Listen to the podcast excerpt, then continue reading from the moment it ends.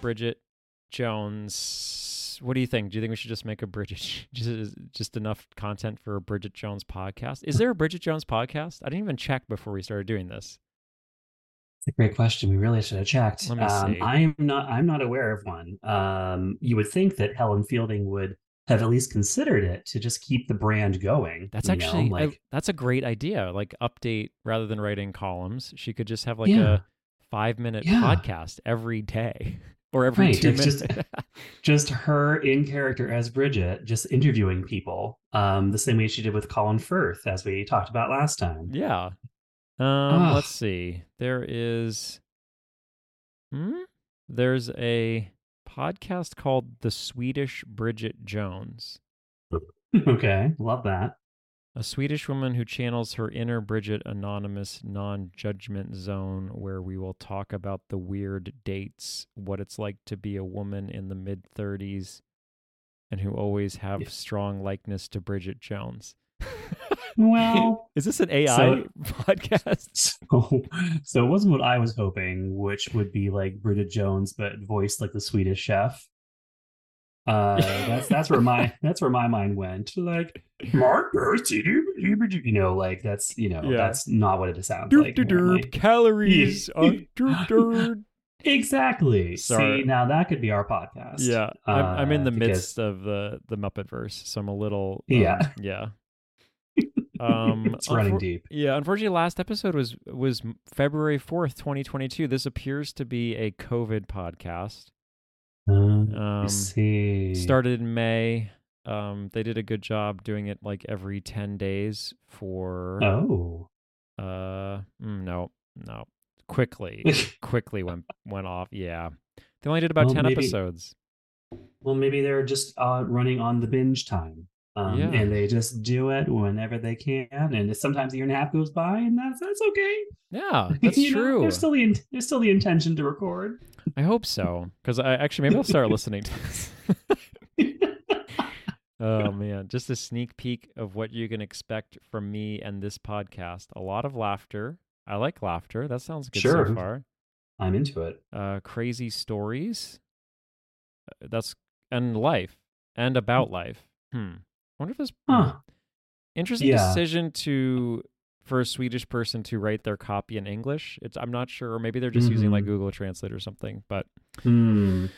I mean, it's it's it's fascinating. I mean, saying a woman in the mid 30s is that what Mhm. you said? that's what it says. Yes. Yeah, yeah. Saying saying the uh, is is fascinating. A fascinating choice there. Uh, like, is this a Bridget Jones time travel podcast where like Bridget Jones, a Swedish Bridget, goes back to the golden age of Hollywood, Love it. um, and you know it's just berated by studio bosses. You know, I like, I would also listen to that. I respect that. I respect that most people who have time travel would go back and kill Hitler, and I really respect that Mhm. um, this Yes. person is pretending to be Yeah, Bridget, Bridget- Jones in the Right. pre-code. No, this is post-code. So Mhm. what? Are, yeah. Bridget. why do you think Bridget Bridget? would be interested in that. Bridget would be like, no, like she's like she would go back to like Shag Clark Gable, or you know something along those lines, um, or to f- or to feel thin because she always reads about how you know in the Marilyn Monroe era, you know, curvy women were considered more desirable. So she'll be like, well, I should go back and like live that world. oh yeah, So, yeah, I like that. And there's a lot of good hunks. Some good hunks from that Mhm. era.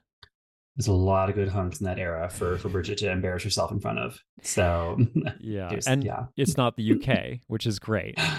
yeah, no, fewer, fewer. I, I can't think of many golden age UK hunks. I mean, you know, Laurence Olivier was, was was handsome, but you know, Yeah, it has its limits. he looked frail. You know, even though he played like Lawrence, I think he looked like a pushover. I think most, yeah. I don't know what it Yeah. is, but there's hunks now. Like the hunks, there's this movie's hunked out. I think. This movie got a lot. It, it got considerably hunkier. You know, even though we we no longer have our go to hunk with it, we have no scenes of Hugh Grant in a wet shirt. Um, we instead have people's current sexiest man alive, Patrick Dempsey. Wait, is this 2023's sexiest man alive? Your reaction was the reaction of the whole world when they announced that Patrick Dempsey was their choice for 2023 Sexiest Man Alive. That's fascinating. I honestly like. That's a good word for it. It's it's sort of nice that a guy who's in his 60s. I'm wait. He was born in like 1960, I think. So no, he's I'm yeah. I'm gonna say, is he in his early 60s? Like that's if so, that's wild. I was thinking 50s, but he's also been acting since the 80s, and that is hatefully 40 years ago. Uh, so let's see. Patrick I did. Um, Dempsey. I looked it up because in this movie, by the way, this is when we're done. We're talking about Bridget Jones' Diary. In this movie, Colin looks significantly older than Renee. Significantly. It's very true. Okay, Patrick Dempsey, whose middle name improbably is Galen. Patrick Galen Dempsey is is 57 currently. Okay. Um, and he's actually born in Lewiston, Maine. What? Yes. I had no idea. Wow. How, how about that? And he was born just four days before my birthday. So we're both Cap we're Capricorn brothers. And I I that that that tracks. I will I, I'm glad to know he's in the fold with me. That's great. Wow, what a, yeah. that was amazing. I should Google more people more often. that was so much information that I all loved. Wild ride. Uh, uh, yeah, he's he's a fascinating casting choice uh, uh, in this movie for sure. Yeah. Um. What I just, I'm curious though, like sexiest man alive. I feel like there's so many men on the planet. Um, there are many men, many did, hunks, as we've said. Did you um like did you go deep into the reaction? Because I'm not really on a line. I'm curious, like what a wild decision by people. Yeah, yeah. The reaction was was generally one of of of, of befuddlement. Hmm. Um, you know, not that anyone thinks that Patrick Dempsey is not sexy or not good looking. Yeah. Uh, just like they could have, like, we all could have pictured this in like the height of the McDreamy era on Grey's Anatomy, which, you know, was maybe, I mean, the height of it was maybe 15 or more years ago. Yeah. So, like, that, that would have made sense. Patrick Dempsey in the height of his Grey's Anatomy mania.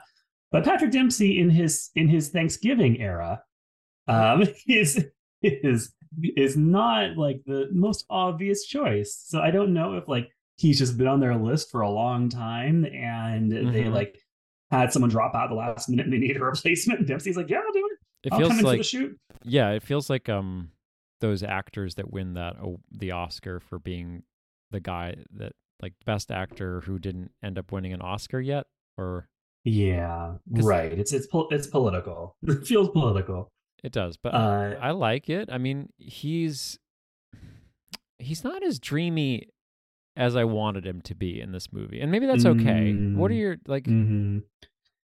Yeah, no, it's a good. It's I I found myself thinking that he he came across to me very unlikable in this movie. He came across to me very smug and I get that that's part of the character because, in a way, he's almost playing a, ver- a variation on Tom Cruise's Frank T.J. Mackey from Magnolia. sort of, yeah, like a less um awful version, but still, yeah, right, like less less openly misogynistic, but like nonetheless um dubious. Yeah, um, and kind of smarmy. Uh, I mean, like the way that he sort of, I don't know, he has he has this presence when he and Bridget first have their their meet cute at this music festival um he just comes across immediately a little too i don't know a little too sort of like cocky i'm the guy i'm hot you're into me.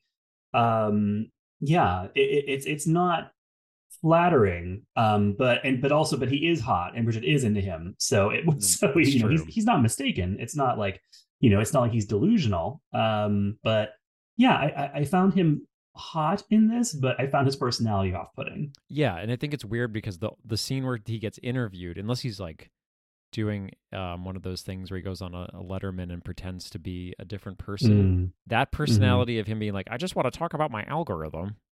but then he's like this like total slut at the music festival and it's just like it doesn't I would have understood I think the character didn't quite line up. I think they just had like different versions of him that they wanted to use for different scenes because like when he's supporting her through her the pregnancy classes mm-hmm. like he's mm-hmm. very genuine and nice and but yeah he he sort of shifts and not in a way that makes any real sense um yeah but uh, it's, who cares i guess he's he's he's he's also one of those like kind of just ubiquitous journeyman actors who we've had forever and have even have notable roles, and yet I still think of him as like TV's Patrick Dempsey.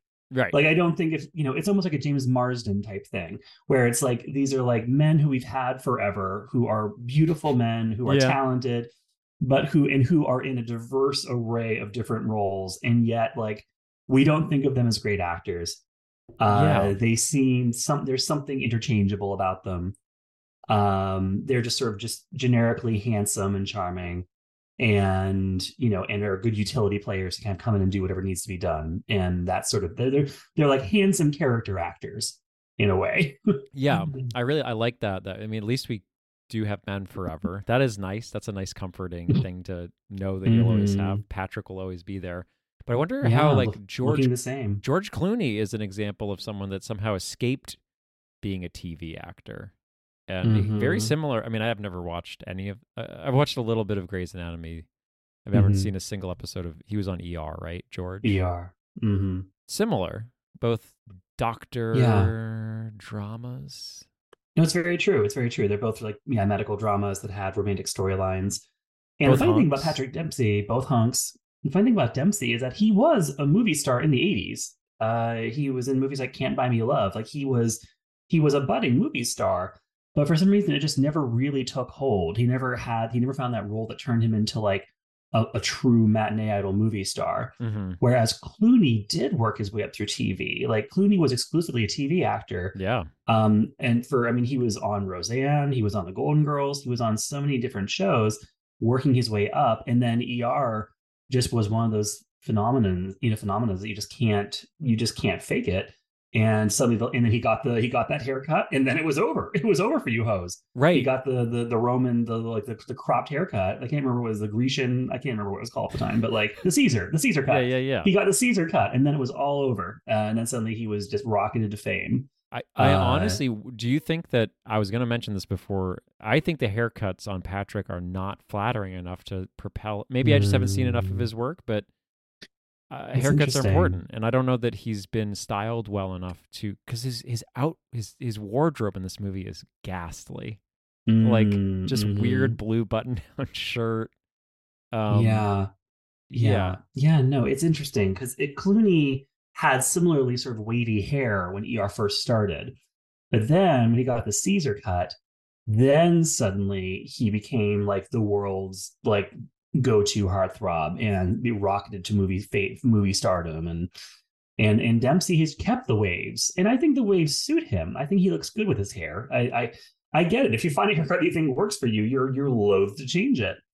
Uh, but you know he's almost hit this Lisa Rinna thing where he's just had the same exact haircut for so long um, that it's hard to think of him as being a, you know, sort of I don't know, uh, uh, uh, rangy enough as an actor. You're like, oh, well, you you you you book Dempsey, you get Dempsey. right. You get the waves. You get the nice Uh, stubble. He's good at the stubble. Did you? s- He's very good at the stubble. Yeah. Did you see Thanksgiving? I haven't yet. It's it's one of those Okay. insane movies when I, I hadn't heard anything about it. I saw the trailer and I was like, wait, are, you kidding me? Because this is now the how many movies from Grindhouse have actually been now made into movies? Is it just Machete It's- and and uh, Thanksgiving, or did they do another? one? Apparently, Hobo with a Shotgun also started as a Grindhouse trailer. Oh, it did.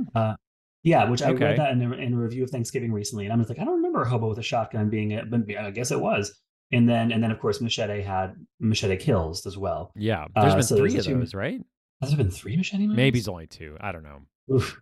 But it, Uh, what a so yeah, this is insane! Like it's such a funny. The whole bit is that these are unwatchable movies, and we're having fun poking fun at it. And then uh, Thanksgiving, I don't know how it's going to out. That trailer is.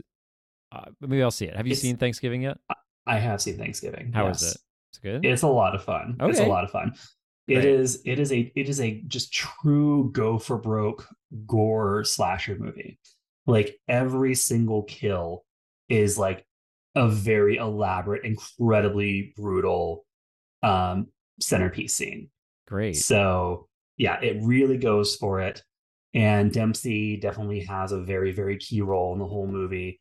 Um, he and and and it's possible that he'll be in the next one as well because they've greenlit a sequel because this movie did so well. Amazing. So yeah, What's is it going to be another Thanksgiving themed one called like Thanksgiving Two, or is it going to move on to it? Like, is it going to be like the Garry Marshall verse where it's going to suddenly s- switch into new holidays? I'm sure Eli Roth is asking himself that same question right now. Oh my god! Like, Can you imagine if he goes do I take to uh, um whoever produced the like Mother's Day and New Year's Eve and and ask like, is it okay if I sort of continue with the same series of actors but turn it into a gory horror movie? Oh my god, Ashton Kutcher, get the Oh, Kutch can you imagine? I mean, to see yeah, to see every cast member of like New Year's Eve like be brutally dispatched in a slasher movie. Fuck. To see Lea Michele uh would be worth the price of admission alone. You get um Uh, both uh, Taylors back. Yeah, both Taylor's in there. Wait, was that that was Gosh. Valentine's Day? That was Valentine's Day. All the same, I I think it's a great idea, and they they they certainly have this set up to suggest that similarly to Halloween, you know, that Thanksgiving is sort of integral to the premise of, of and the killer's particular drive. Okay. Uh, so uh, so I, I could see them keeping going, but I mean, like Eli Roth, he doesn't give a fuck. So I'm sure give him a reason he'll do Arbor Day. I don't know. Uh, Yeah. I mean, there's there's lots of things that are wide open um, Mm. for for for slasher potential. Arbor Day is actually a good one. That's like a saw axe heavy Yeah, holiday. That's feel- oh wait, no, no, true. wait, no, sorry, it's not. You're not cutting. Is, is that the one where you cut down trees or you don't cut down trees? I think you shouldn't, but that could be the whole angle. Yes. Um because like maybe like some some kids go into the woods and like cut down a tree on arbor day and then the killer is like going to like hunt down all the kids who cut down the tree Easy. You just did it. um and is wearing a mask with like smokey the bear or something like that Ooh, that'd be good. it or he could just be mhm. dressed up as a tree. you're dressed up as a tree Yeah. dressed up as just like a park ranger because in this the killer wears the mask of like a a thanksgiving founding settler Okay. um So yeah, Thanksgiving uh, too, Arbor Day. mhm. yeah That's great. I, I love that. And I think I, I'd buy it in the room if I was an executive. I'd buy it in the room. So Okay. yeah. um, before we get back to Bridget, I'm curious um, your thoughts on Hostel, real quick. so I've actually never seen Hostel. Great, that's a quick take, and we're back to Bridget Jones. I saw like the first Saw, which I know is not Eli Roth. So I never, no, I never, I never, I never saw Hostel. I, I, I, I did not find it appealing. Okay, Uh, the, the things I heard about it, I was like, interesting. Okay, that's never what I was. out. I was curious because if you liked Thanksgiving, I wasn't sure if that was just because you are into these sorts of things. But it's interesting that you don't really seem to like Eli Roth's gorier stuff and still like Thanksgiving. My what I've heard about Hostel is that it's a bit more torture porny. Um, and you tell me if you think that's true. Um, Uh, what do you? I'm not really sure what the term means, to be honest, because I feel like most horror is torture porn, in, unless it's like unless it's more like about mm, like hallucinations and things that are like if, if it's more like but if it's it has to do with people getting murdered and and cut up like you could argue that like argento is torture porn like i, I don't really know what Mhm. The distinction where i don't know where the line gets drawn when it suddenly is like ooh this Yeah. is too much for me and i'm now jacking off to uh, Yeah. stumps and blood but Sure. I I, feel like torture porn to me, um, I don't know if maybe it's where it crosses where the tone crosses from like the kind of slasher movie where everyone in the audience is kind of like laughing and like, "Ah!" right to if we to it just crosses over into a more just dark sadistic kind of tone. So is it that the audience is seeing it as a pornographic enterprise or that the p- people doing the violence because that's the thing is like it's disgusting and it's not fun to sit through. It's actually it's like sort of the opposite of pornography and i mean i don't know uh, i don't even know what pornography is. Maybe there's a, a more i think of pornography as a thing that you like to watch Hey, because it, it like, this is a fun thing, Right, We're exactly. fun here. yeah you get to jack we- off while you're watching something No, we might only be here for a few seconds, but we're gonna have fun while we're doing it. but maybe there's like a um, a more like prof- professorial definition of pornography where it's just like Mm. mm, this is not useful and this is you know this is well i think i think that maybe it's the gratuitousness that is maybe sort of being indicated by that term like that to, to call it torture porn you know is to say that it's this just sort of just numbingly gratuitous sadistic painful depiction of like a character just being and you know maybe being held in captivity and endlessly just subjected for a very long stretch of time to horrific like just unimaginable things. Like the kills in Thanksgiving are are all like they're just kind of done. Like they start, you have just like Okay. a very high energy Yeah. one or two minutes of like action um and then someone dies in like a horrifically bloody gory way but the tone of it is always very fun and light if you know what i mean because Yeah. like slasher movies even though of course they're graphic like slasher movies have like fun tones or they have just like just dark like they want you to be disturbed tones like Right. there's there's nothing disturbing about thanksgiving uh, Okay. but like hostel some of the things i would hear about that especially from what i always heard about whatever happens to heather Matarazzo's character people were like it's like disturbing Yeah, it's fucked up. It's definitely Yeah. fucked up. Um, I'm I'm a big fan of like the new French Extremity and weird Japanese Sure, sure. movies. So that's it's up Yeah. my alley. But if you're not really in the mood for, I, we talked about this Well, three three episodes. Yeah, exactly. We've talked about Right. disgusting, unpleasant filmmakers. I don't think Eli Roth is at the like Claire Denis level of being like Mhm. interesting, but I still I think Hostel's a good movie. okay. If it makes me I'm watch one squirm, of these days. we sort of talked Yeah. about this last time. Like if it, if it- if you sit through a movie and if a comedy makes you laugh, like you have to at least give it credit for what it's doing. If you're not in the mood to Mhm. squirm, don't watch it. But if if a movie Yeah. does the thing it's trying to do and you're down for it, like that's a three It's stars successful. at least. Yeah. Yeah, it's hard not to call it a success, right? Well, we'll put that on the list for if the, if the next Bridget Jones movie happens and it's made and I fly out so we can watch it together. We can also watch Hostel. Yeah, that sounds great. Um, this is your first time watching Baby, right? Or no? No, this is my first time watching it since it was in theaters. Okay, So I, I I went to like the press screening of it when it came out in 2016, and then I and I never revisited it. So this is my first time watching it in seven years. Okay. It's a it's a while. I was reading a little bit about production. It took five years to make because I, I don't really know. It's all that vague. Like, you know, Peter Mhm. Feig was on board and then he quit because of what was it like professional differences or something. Right. Um, yeah. yeah. Oh, Uh, Hugh Grant was yeah. on board and then he quit. So uh, this Uh-huh. this had a, I don't know if you like looked into the production at all before you saw it six years ago or seven years ago, but um, it's a weird. Yeah. It seems like a weird journey to even get this movie in front of people.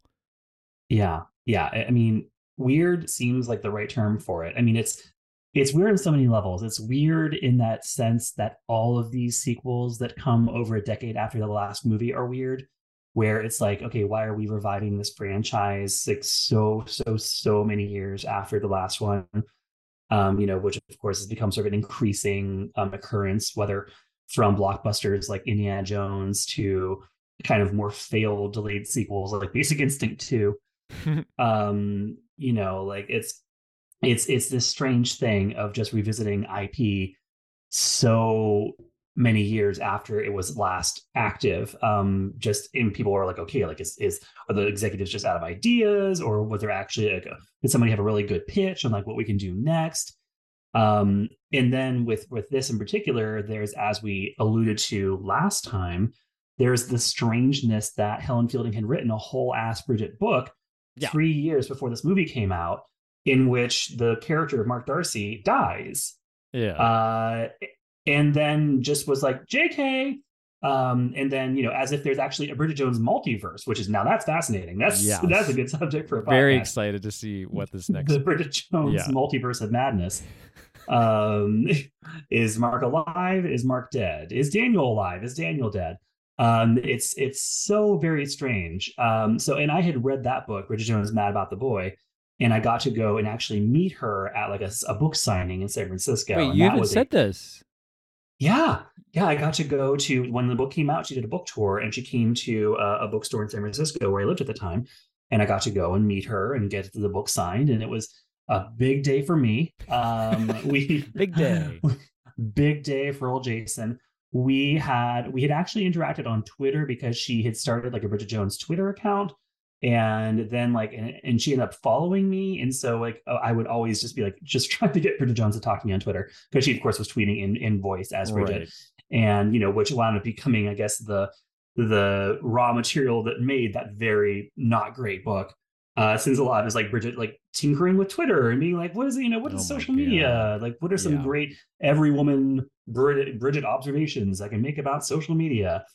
Uh, you know, not terribly successful. Um, but yeah, no, so I did get to meet Helen Fielding, and that was that was a great joy. But then this screenplay Um, apparently, who knows the actual what she was working on first? Whether she was working on the screenplay first, whether she was working on the the third book first. Um, but of course, chronologically, they don't actually make sense in the order that they came out.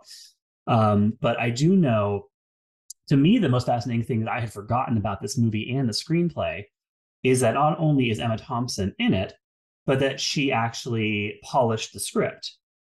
She's a, she's Uh, awesome in this movie. She's so She's good. so good. and that's Emma that's- Thompson Yeah, is a treasure, always and forever. I mean, she is, and she is. Let's not forget, in addition to being an Oscar-winning actress, an Oscar-winning screenwriter.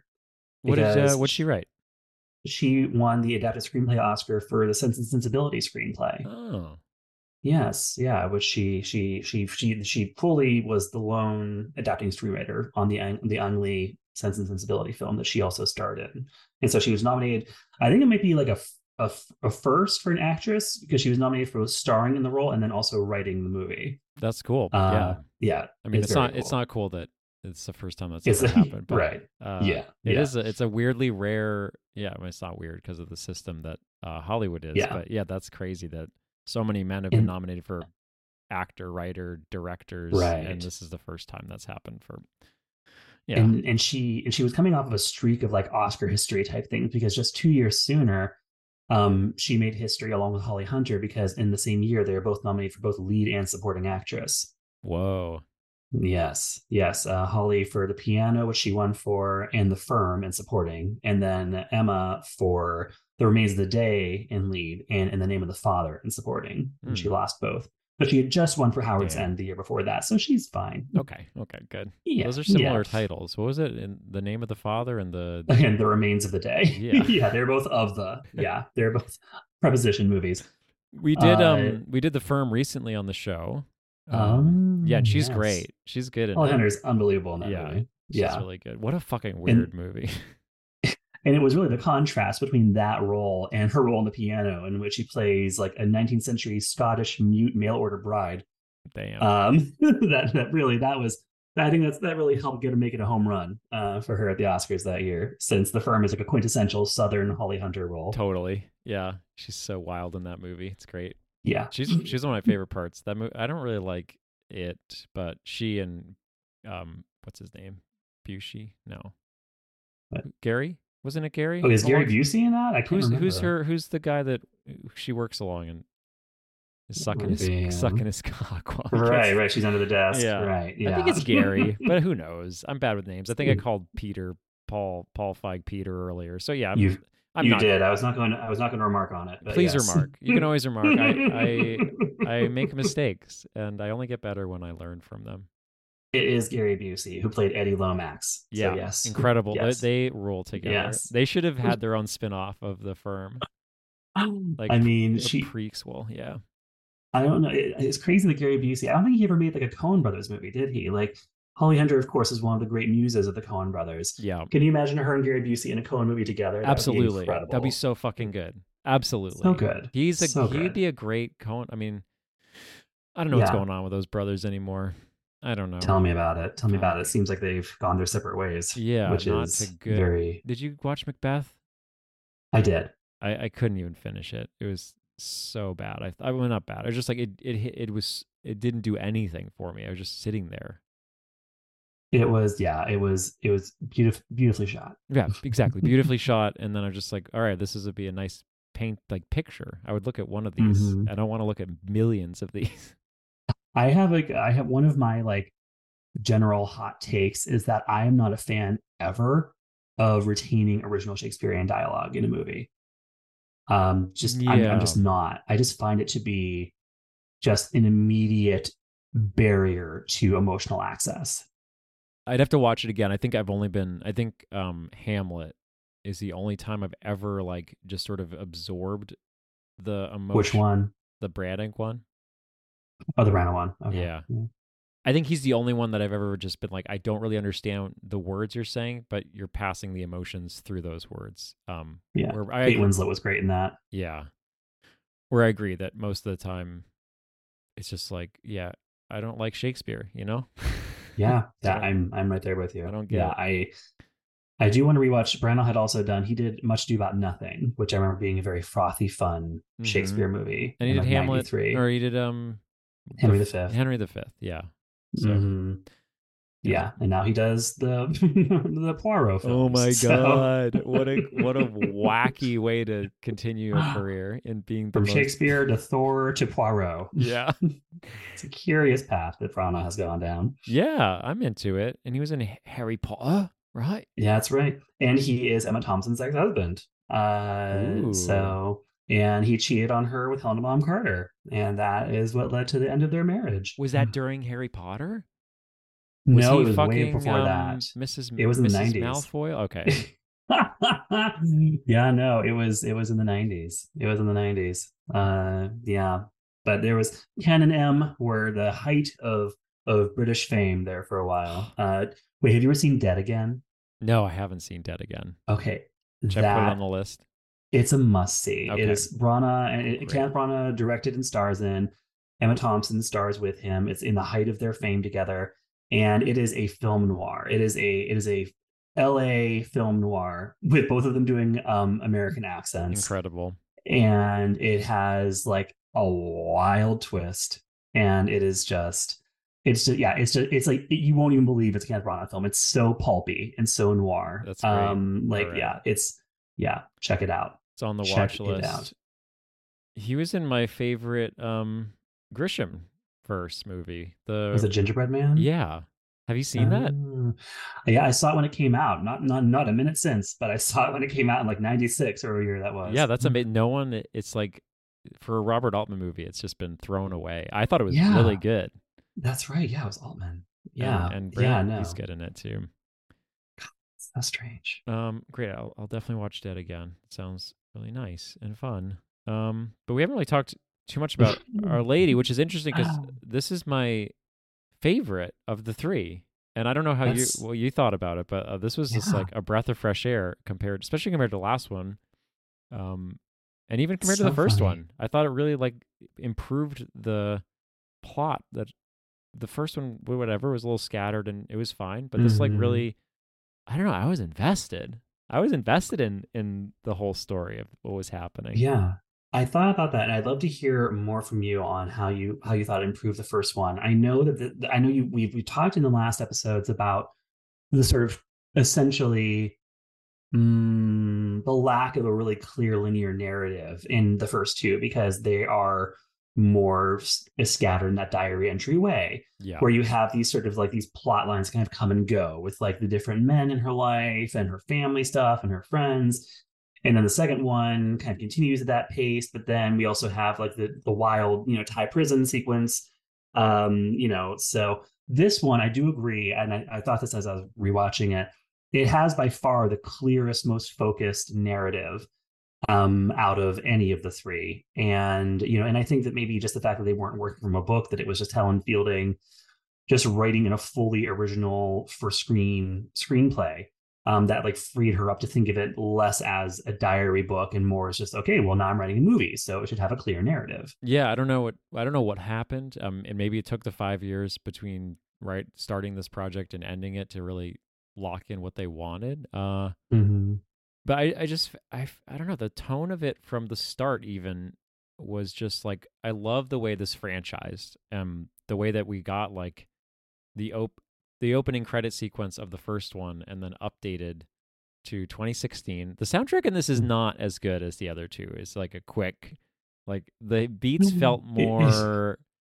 it's of its time Yeah. it's of its time Everything felt really polished in a way that Yeah. usually it looks good, but the soundtrack was like, I don't know. It didn't. It didn't have the like more personal feel that I felt like, oh, this is what Bridget would be listening to. It felt more like, what's a what's a hit we could throw in here for for no real reason. No, that's very spot on. And I mean, the second one had a lot of cover songs too. So it was like it was more current artists, and the production of the of the the production was current, but the songs were all like covers. So it made it feel Yeah. both current and nostalgic. Yeah. which I think is a good thing for a rom com to go for for its its its its musical identity. And yeah, this one the, the soundtrack is just blaringly 2016 Totally. and and i think maybe in another 10 years we'll look back and it will feel nostalgic but i think we're 2016 is too is is so is too recent that it just feels kind of gauche now. We're just kind of cringe when we hear the hits of 2016. Yeah. So Uh, yeah. yeah. But um, Ellie Goulding, lots of Ellie Goulding. yeah. I I found just so I'm not a huge screwball comedy fan. I find the whole Mhm. like, oh, isn't this funny that no one's talking to each other and this one mistake is sort of creating a snowball of torture and misery for everyone involved. It's fine. Uh, not my favorite. Um, I don't like bringing up baby. I don't really like that. Mm. Like that conceit of. So the Mark Darcy Bridget Jones relationships in the first two are just like this endless. If they just talk to each other, this would get resolved. And that's a, Mhm. there's like a brief moment of that in this movie, but overall, this is actually like Mark Darcy has met someone that is way better. Or Bridget Jones, the rival is someone that's actually like seemingly much nicer than like a, a Daniel Cleaver. Mhm. And Mhm. when they they show the diary entry where she breaks up like the flashback to why she broke up with him, it's like, yeah, Mark Darcy's a dick.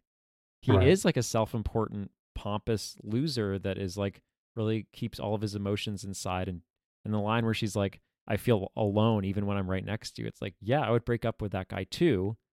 Mhm. And seeing him over, this is like a journey for him where he realizes like at the end of this movie, he says, "I know I keep my emotions like bottled up, but." And then he doesn't even finish the sentence still. So he still like is learning. I think this movie is much more it's a great franchise because it really just takes like everything that I think is a part of the movie and then the first one and they just updated it to actually tell a story that's much fuller than the first one ever Mm. really got to. Yeah. Yeah. Yeah. No, I mean, it, it, it it really, I, I, I can't say that I prefer this to the first one, but I, I do think that as a film, it does work way better than I remembered. This, when I watched this for the first time, in the only la time before this the one time watching it yesterday, I just was in physical pain the entire time. In that way, you can only be when you are very invested in these fictional characters. Yeah. And you feel a sense of ownership because, you know, like I had been a reader since the 90s and, uh, you know, a fan of Bridget and like really just like one of the most foundational formative books for my sense of humor and, you know, just all these things. And I'm watching this and I'm just like, I don't know what I'm watching. This doesn't feel like Bridget to me and you know and she doesn't look the same as she looked in the last two movies and you know like it just felt it just felt off to me so I, I think that i was bound to hate it when i first watched it because it was just it was being it was actually taking a lot of bold creative liberties with like what would bridget jones look like as a story in you know the the mid-teens in in 2016 watching it this time i was like this is actually a good movie. I, I noticed that like even its tomato meter score is like pretty high. Oh like yeah. it, it, I, I don't remember it being particularly well received. I mean, it was it was not a box office success, but you know, because it turns out that people were not actually asking for another Bridget Jones movie. yeah. Um, we we would have been had our podcast this podcast existed back then, and now we are actively asking for a new Bridget Jones movie. Yeah. Um, but you know, at the time, people were just kind of like, eh, not not really feeling it. And also, there was just the weirdness of just like Renee Zellweger having disappeared from the screen for a number of years, Yeah. and and just a lot of questions around like her whole vibe, what her what her deal is. Um, so you know, but watching it this time, I was like, okay, this is actually a really good movie. Um, it, it really does make just like some strong updates on Bridget, where she is now like maybe it's also just watching it now that I'm in my 40s, and I'm just kind of like I can appreciate like the the way that they've tried to make a 40 something Bridget work in this movie. I think she turns like 43 Totally. as this movie is beginning yeah. and you know and i i'm turning 42 next month so i'm like okay so now i'm once again like orbiting the sphere of where the character bridget is Mm, in her Actually, that's you know, really in her interesting. yeah. in her life and i think it's because they, they they don't want her to still be just like a laughing stock and this is a point that i harped on endlessly in our episodes of just like my disconnect between her and the book where she is just Right. a laughing stock and her in the movie where she's more of like a, a sympathetic human Yeah. um, so in this, like they want Bridget and Bridget to attain some level of of of success and leadership at the at the TV network and you know the on the show she works on. totally. It was really um, cool to see her like in a position of leadership and actually making I mean, it's still fun. Like the jokes are there, and she's not always doing a Yeah. great job. And like when she's on the phone, Right. which is hilarious. a funny bit. Like I was actually laughing way more than in the other two. I was lolling quite a bit Yeah. at all those misunderstandings. Uh, But like the way that really her her coworkers have her back, and she's actually Mhm. like obviously successful, even though she's still Bridget.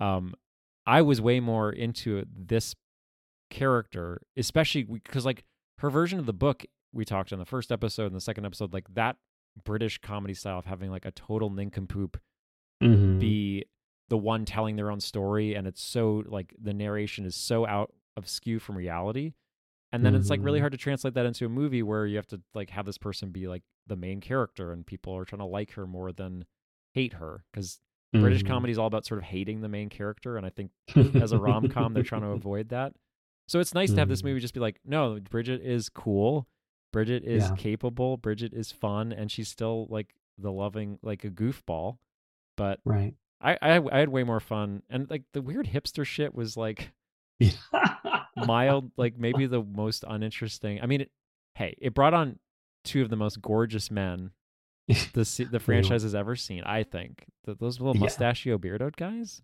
they were they were handsome. They Yeah. were very handsome. Uh, I always feel so conflicted when I see men like that because I also have that same voice where I'm just like, you look like a fucking idiot. Right. But I'm also like, also you're hot. Yeah. And let's let's let's bang. I did like in Uh, the the scene where they're in the meeting, like the guy, Yeah. one of them seemed like really supportive of Bridget in his weird silent nodding way. You're like, I like that one. Yeah, he was my fave. That's yeah, he's he's good cop. The other one's bad cop.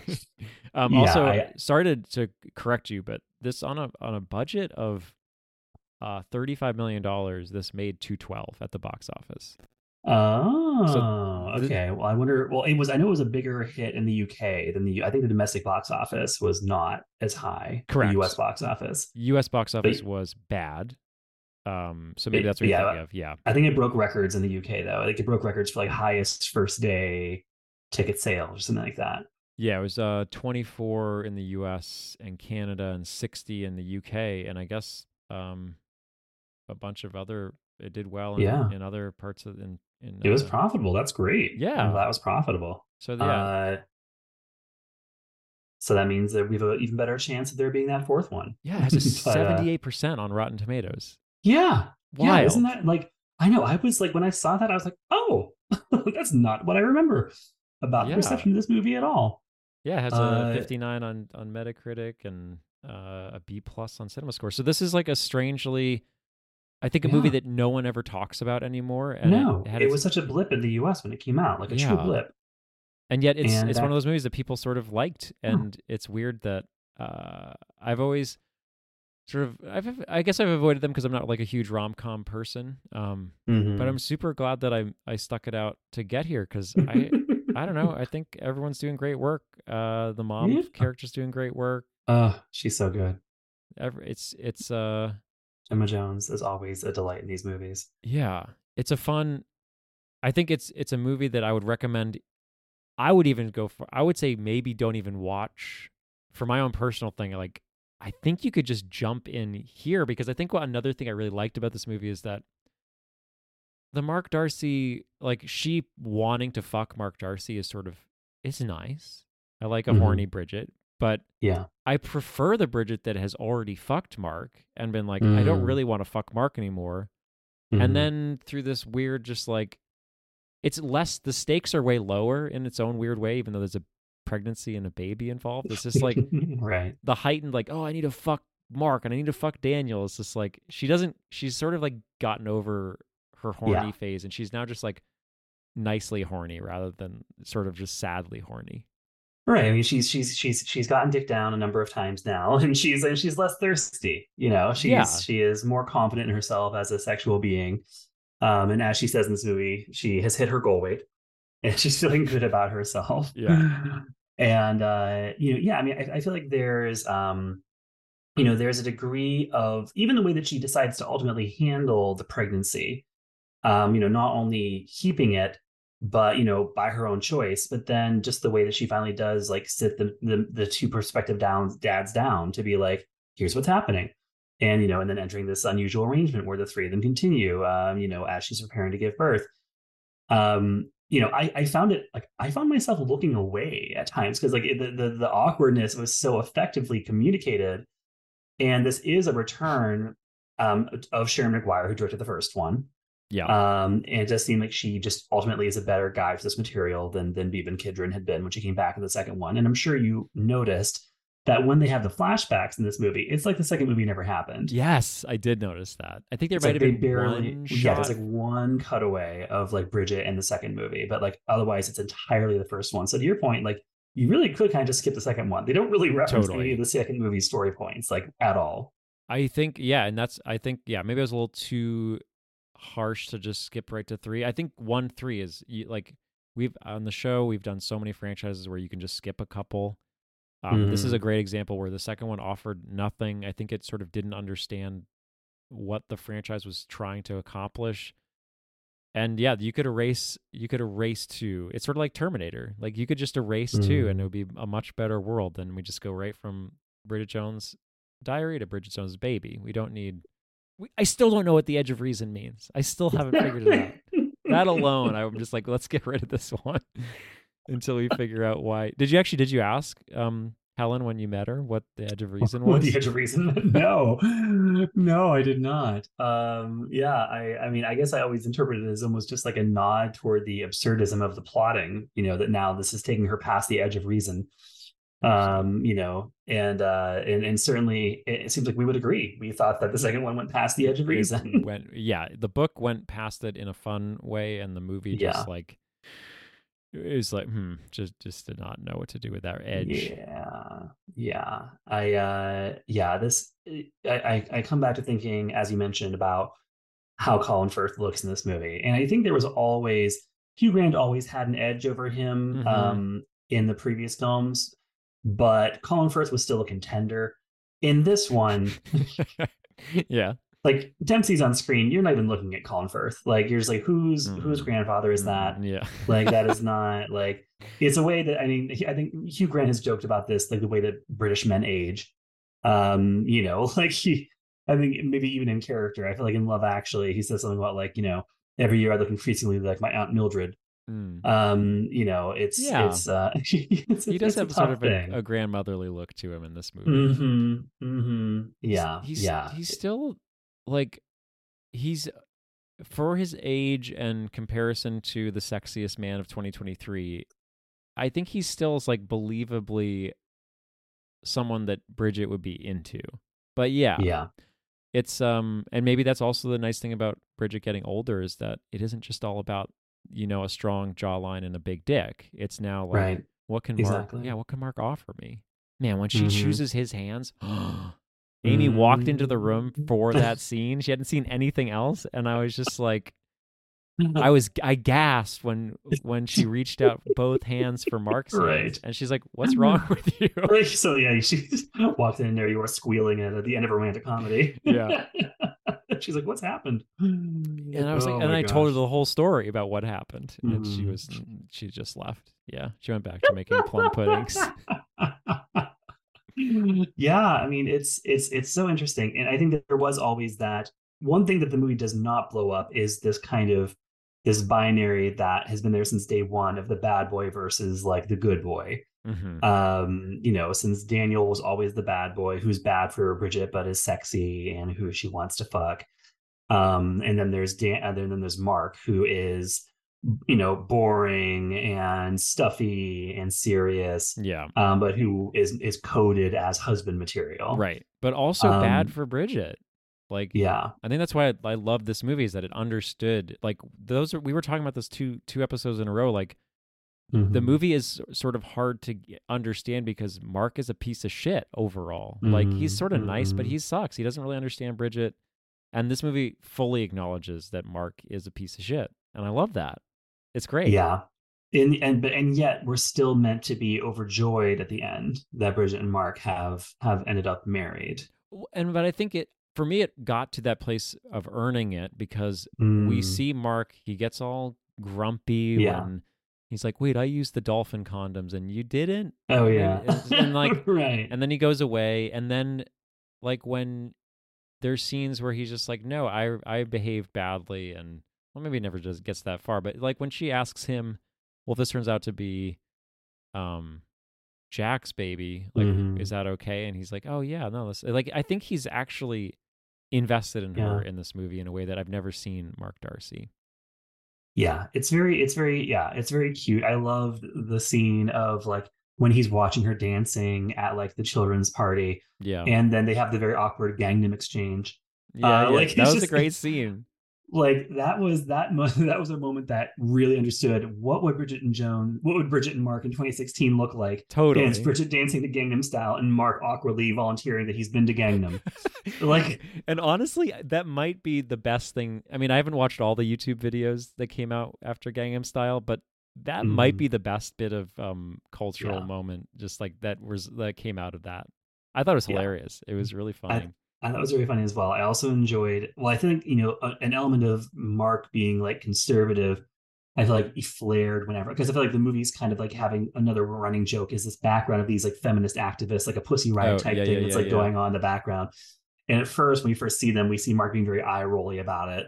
And I felt like we were supposed to be like laughing with Mark in that moment. But I was like, well, no, this is Mark being like a Tory again. Um, Yeah. but then in the end, like I loved the running joke of as everybody comes in one after the other in the delivery room, and they're just like, "Oh, there was this annoying like protest," and he's like, "It's quite important, actually." yeah. Uh, and just like repeatedly trying to explain that this is like an important feminist protest for women's rights. And, Yeah. like it was just great. It was also like I think that was even even that mini arc of Mark being like flustered and annoyed by these women to like defending repeatedly their right to have this protest um Right. to all of British loved ones as they stream into the delivery room. Yeah. Um bits are good. cute. The bits are good. Mm.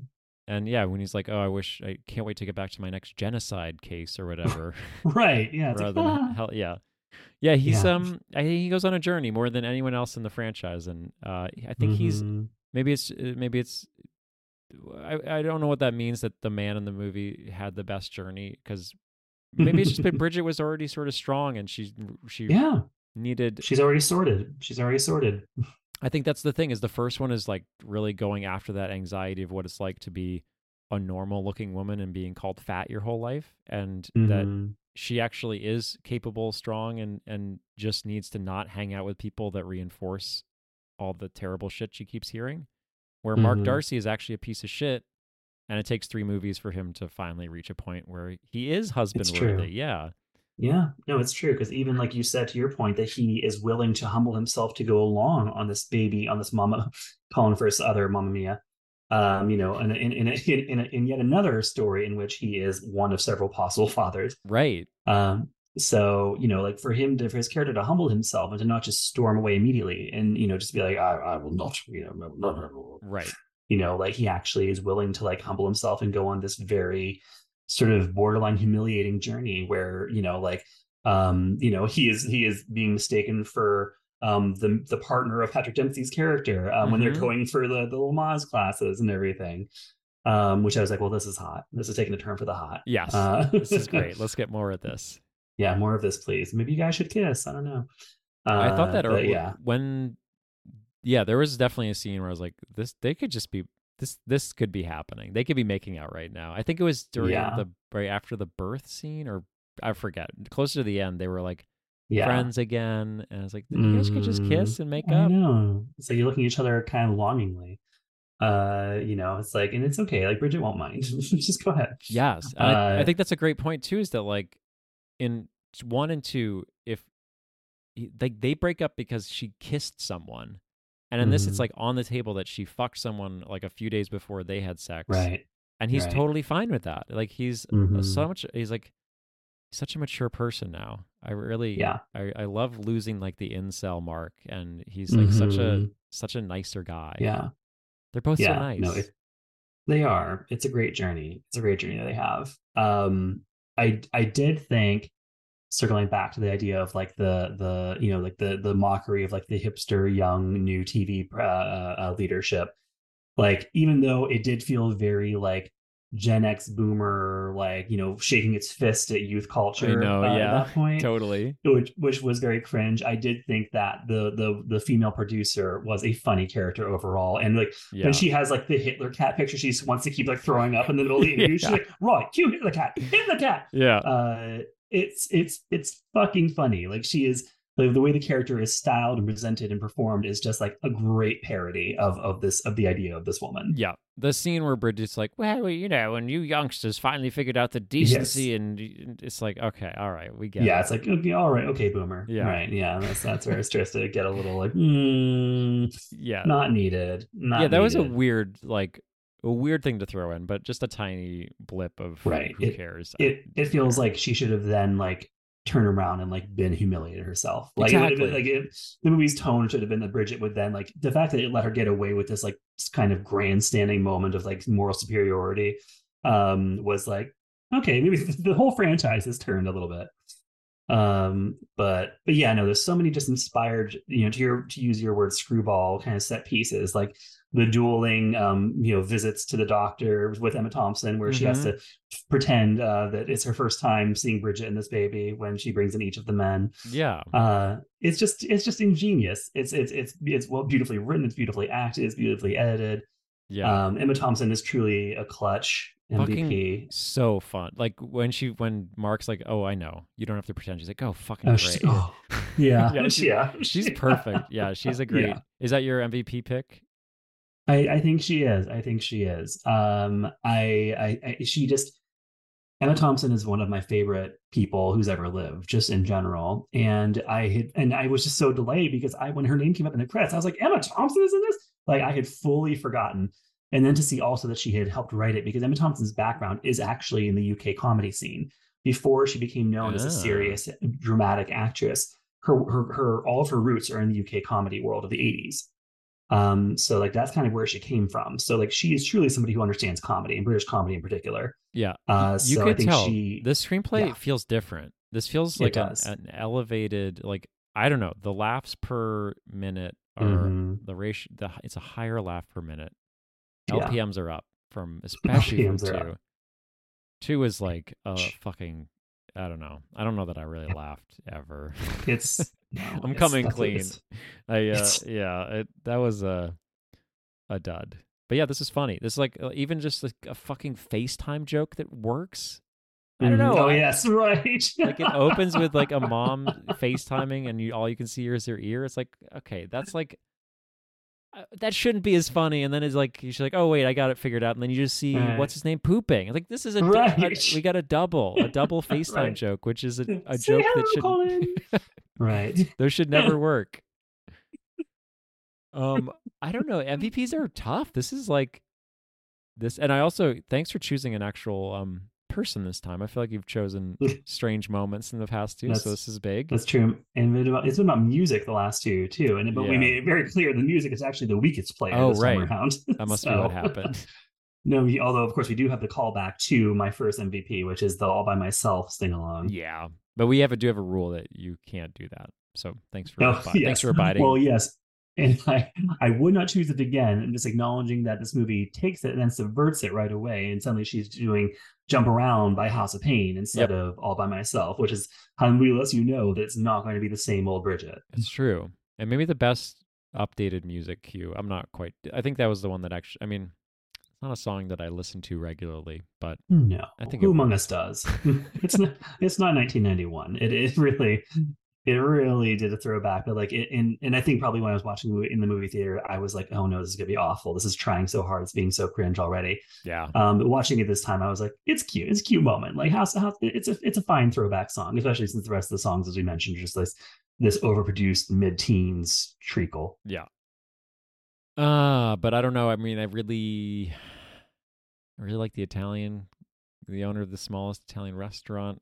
I, I think this movie does Mm. recurring people best. Like it was really like to see him come back and deliver them. Yes. He's funny, but I don't know. uh, Maybe that scene was just good. Like the moment when you finally learn that she needs to tell. It's like the fact that they do it. I don't know if that's ever happened to you. It's never happened to me where like having two people at the same event, not even if you're like, like fucking both of them and they don't know, but just like I've Mhm. I think that move that played out really well, and that fucking Mhm. guy, the the other guy, Yeah. Who she's just like Yeah. botches his name. Is like, oh, why don't you talk to him for a while? And then he wants to come. I was like, this guy rules. This is like a bit. This like feels like a 2016 bit rather than like a 1990s bit. And I wonder, if, yeah, maybe there's just like so many people involved that so many ideas got pumped into it, and then when they cleaned it up in 2016, they just like really honed everything down because that scene was funny. I don't know.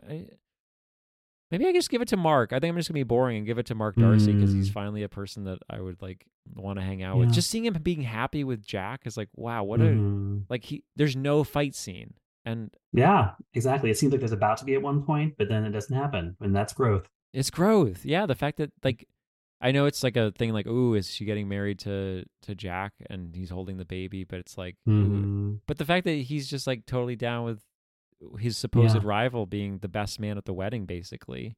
Mhm. What do you think? Do you think it's whose baby it is? I mean, I It, it, it it seems it at one point I did think that oh I'm like oh maybe it's like a really even more unconventional arrangement where even right. though it's Jack's baby that Bridget fell in love with Mark so she's marrying Mark and then her they'll sort of be in this throuple relationship where she's married to Mark and then Jack is the father of her baby and so the three of them are just going to be in this kind of modern family arrangement um, but then they have that scene right afterward where Yeah. Mark very clearly says to Jack you know he's like right what are you doing with my son or you know whatever it is Yeah. Um I could still see it being I think the internet has weighed in that they Oh. think that means that he's the biological father. It's on Wikipedia. I still could see this as Helen Fielding and everyone else being like, it doesn't fucking matter. Like he can call Mhm. uh William. They named wait, William was the name of the son? oh yeah I think that's right yeah. They named Will like Mark can call William his son because he's married to Bridget now and they're the one that's actually in a relationship. But that doesn't actually mean that Right. he's the biological father. He could just be the the one that's sort of taking on the father role because honestly Jack Mhm. didn't seem like he wanted to be a father anyway. He did not. He surely did not. Yeah, no, anything's possible. And then of course we do have the the final twist uh with the newspaper headline. Yes. Great. Love it. I feel bad for the boy though when she, when the wind machine blows the veil away. That I don't, know Oh, if, I don't know if you noticed, but that boy was not happy. Oh. Yeah. He he was like obviously crying. They had to cut when they come back to it, like his eyes are are all bloodshot. It's like this boy had a really bad day. Child actors, man. child, child acting. This is this is why this is why these things happen. We wonder. It's very bad. Um, I, I will say also my I have a runner-up MVP, and that is the actress who plays the on-air host, who is Bridget's Mm. friend, because she Hilarious. is fucking funny. yes. Like the way that she had the way she has to play every single scene where things are being mangled in her ear from Bridget, and the way she just like, keeps that straight journalist face on, and then like puts on the accusatory like yes and no, yes and no, yes and no. Uh, She's like so and the- good. the running bit of like how like it's not until the final seconds when she gets to an actual question and then they don't have time to answer it. She's Yeah. like, right. Yeah. And she she's just hilarious. She's great. Um, is she in stuff? What who is she? she, I'm sure if she's in this, I'm sure she's got to at least be in a bunch of like British TV Let's shows see. or something. I just don't know. Sarah her her most you know how IMDb ranks things by like the most Yeah. Bridget Mhm. Jones's Baby is her most popular movie. Oh, well, she should Um, get more work because she was hilarious. Oh, she was in Greed, which I, I saw and liked. The Okay. the most uh, maybe not the most recent, but one of the more recent Michael Winterbottoms with with the Coogs. Did you see that? Mm-hmm. right. She plays a billionaire. Right. I remember. I remember. When, oh gosh, did I watch it? I remember when it came out. But yeah, I I enjoy Michael Winterbottom's work. Yeah, it's it's um not his best, but still great. I I had a good time with it because it's got you know it's got Coogs being uh Yeah. he's being himself. He's he's very good. I, I, I could see I could see her and, and Steve Coogan being very good together uh, on screen. I haven't seen anything else this person has done. I don't think, and she's a riot. Great runner-up pick. I normally don't allow a runner-up, but I will allow this one. Thank you. Lots of rules you. on the podcast. Um, are you asking uh, when will it end?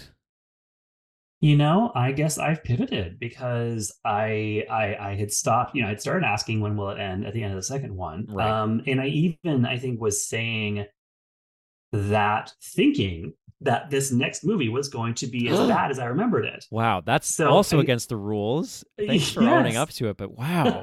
I think I was asking when will it because I, I I knew, or at least in my mind, my my false memory uh was that what was to come was going to be even worse. Mm, And so I was like, yes, please, when will it end? Um, but now having rewatched this film and you know, and also, you know, just kind of secretly hoping there's a fourth film just so we can go and watch it together, I am no longer asking when will it end. That's amazing. Yeah. yeah. I am too. This this is my favorite of the three by far. And I'm having read the beginning of Mad About the Boy, I couldn't finish yeah. it because I found it really boring and not funny. But yeah. having watched this movie, I might actually try to finish the book because I'm all in now on a 50 i think she's like 50 in the book so actually the timing of it would work out pretty well she mm-hmm. has two kids they're both like 10ish mm-hmm. and mark darcy's dead like honestly yeah. that sounds like a fucking i'm all about yeah. that i know i'm also cheating now thinking about the movie that's gonna well no i guess since it doesn't mm. exist yet i can fantasize and hope for yeah. things. No, yeah, yeah, exactly. Fantasize away, and and again, as we said, rules are suspended. Yeah, rules are suspended right I, now. I'm so I think this is going to be like, I think 2016 was a great, like waiting for the shitty early teens to go away because that has some like one of the worst comedy eras. I I think I know there's some good stuff that came out, but it was like a lot of gross shit still happening, and I think mm-hmm. this was a really nice time to reboot the franchise. And I think 10 years later, it's going to be, well, maybe not quite. Yeah, it might be almost 10 years later. So I'm, yeah, I'm, I'm all yeah. in. The chips yeah, are in. This is, this is already seven years ago. So yeah, it's, it's very possible. Yeah. And of I'm course, for it. it means that we get to, to hang out in person and see it. Exactly. Probably exactly. be on the East Coast, but who knows? Maybe I'll be able to yeah get out to the Wherever. West Coast. You have more we movie theaters in in the West Coast, I think there are a lot of movie theaters that we can go and see it at. you can see it at every one, right? We can see it. We can just see it across town. Wow. Just just just theater hop. Just fully Bridget it up. Well, so this is sort of a weird place because there technically isn't a um yeah, there isn't a fourth one yet. So I think we have to sort of say this is the end of the franchise. Um, yeah. When you when we reach the end, we do a, a, ranking. I should have warned you, but there's only three oh, of them. I feel okay. like you could okay. probably put them together pretty quick. Yeah. And then we also do a series MVP where you choose mm. your overall like the person or I guess a musical cue that meant the most to you or whatever you think the yeah. VIP is. Um, I can easily rank mine first. Um, I think right. I've already done it just by talking yeah. around it. Um, mm. but um, top three, to bottom, three, one, two. yeah, three, one, two, and three and one are really close. I really liked one. Mm-hmm. Um, 2 mm-hmm. is like a, mm, but yeah, three it it just brought it all together for me, and I'm I'm yeah excited to see where it goes. Yeah, um, mine would be one three two. Yeah, that makes sense. I saw that yeah. coming too. Yeah. uh, and then of series MVP, huh? Yeah. Well, I mean, I guess I have to, and this is and this is. Hmm, do I go obvious or do I go less obvious? I think go with your um your heart. Yeah, you know, mm, I mean, my heart, my heart is that's Renee Zellweger. I mean, for wow. for this Texan actress to like just come out of the blue to embody the most famous British female character of Great the last point. hundred years. Yeah, love that. Um, and to do it like nothing that is wrong with the second movie has anything to do with her like no. she is still she is she is she is stellar in the second movie like she uh, like she has such ridiculous things she has to do and and and and perform and she even like has this inherent britishness to her performances in these films too because she's not reacting the way an american would. You know she's not having like these like these over the top um, emotional american reactions. Like she's having these very clipped british oh, reactions oh, totally. to things. Yeah. But she's still embodying like the emotional interiority of that britishness. Like it's just such a layered considered performance that's still very funny. And you know and then she was able to come back you know this movie was what like 14 years or something after the previous one yeah. and she had actually stopped acting for a long stretch of that she came back, looks different than she looked before, and yet like she opens her mouth and like and suddenly you're right back with Bridget. Like, yeah, like yeah, you know, yeah. like she she it, it, comes back and she shows the evolution of the character. Um, and I mean, the first and second film maybe there's less evolution, but in this one, as we've been talking about, there's a very clear evolution. We see her now; she's she's like a grown, responsible adult who has fought for a place in her career, in her personal life, and has learned how to like prioritize her own happiness and I think that that comes through in her performance in a really just subtle but powerful way. Yeah, I so I. I I can't I can't not give it to Renee.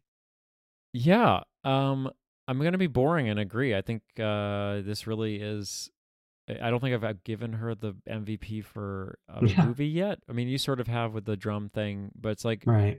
I think this movie works on a movie level because it's like so many fun characters. Like the friends are back in this movie, which we haven't really talked about. But I love Mhm. that the friends are they're not as big as the first one, but they're back, and that was nice. Mhm. But this is this is like her story, and to see the evolution of a weird satire of British anxiety, like misogyny and anxiety, to turn that actually into a character that I'm actually like invested in.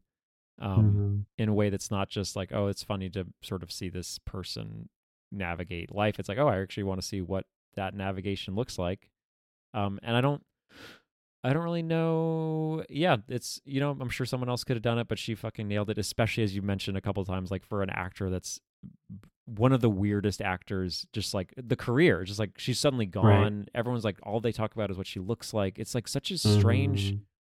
Journey that she had to go on to even be in these movies and it's uh it's it it was worth it it was it's great so renee i'm excited for your return in uh mad about the boy which is a what is B BJ four? let's just call it bj4 i like that yeah, way better. BJ four. mad about the boy not great Not um I- you haven't binged lately right still no binges No, we're, we're yeah. I don't think we've taped a single episode since you and I started taping these. okay Um, I although we have one scheduled, I think we're going to try to do one next Sunday. Um, and you know we need to like knock out a bunch of prestige end of year titles. Um, and then Rebecca is then going to be out of town for like a month, and so uh, so we're not going to be able to like tape our year end list Oh, until like probably probably mid to late January.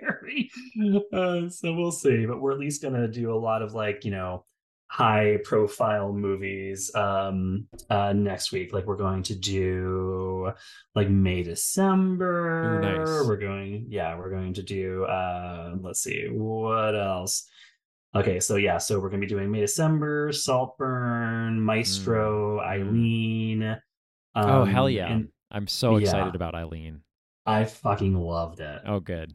Yeah, she's Yeah, one of. I- I hadn't read. I think I read her last year for the first time. That author, and I just like Mhm. whipped through all of her books. I sh- she's incredible, and I'm really excited to see this movie. i i really liked it um it is it is a surprising movie Cool, great, and yeah, Yeah, Saltburn yeah. looks awesome too. I hope that was it is horny as hell great. uh yeah Cool. Well, uh, this I'm sure these episodes will actually come out after the the yeah the binge. hoping So yes, I hope so. So this will be something that people can uh, hear Right. now and uh, I've already listened to, or maybe go check out. Um, but Jason, thanks so much. This has been a hoot. I've never, I probably never, I would have gone my whole life without watching these movies, and I'm uh, the better for having done it. So thanks for introducing Bridget to me. I mean, it's been my pleasure, and uh, and and hopefully we'll find some other franchise that we can do in the future. Hell yeah, I love it. Um, great. Well, this will be fun. And if you ever need a, I guess I mean I'm not. I don't Yeah. need to be forward, but if you ever need a binge um, guest, feel free to hit me up. Be happy Thank to you. um, you know, add some nonsense, add my own nonsense to to your um to your show. Thank you so much. All right. Well, I have no idea what's next, so this is a fun place to end. And um, yeah, maybe honestly, this might be the last episode of When Will It End? Wow, crazy until oh, until Really? BJ four. Right. So if you like the show, you just you just gotta wait out for BJ four.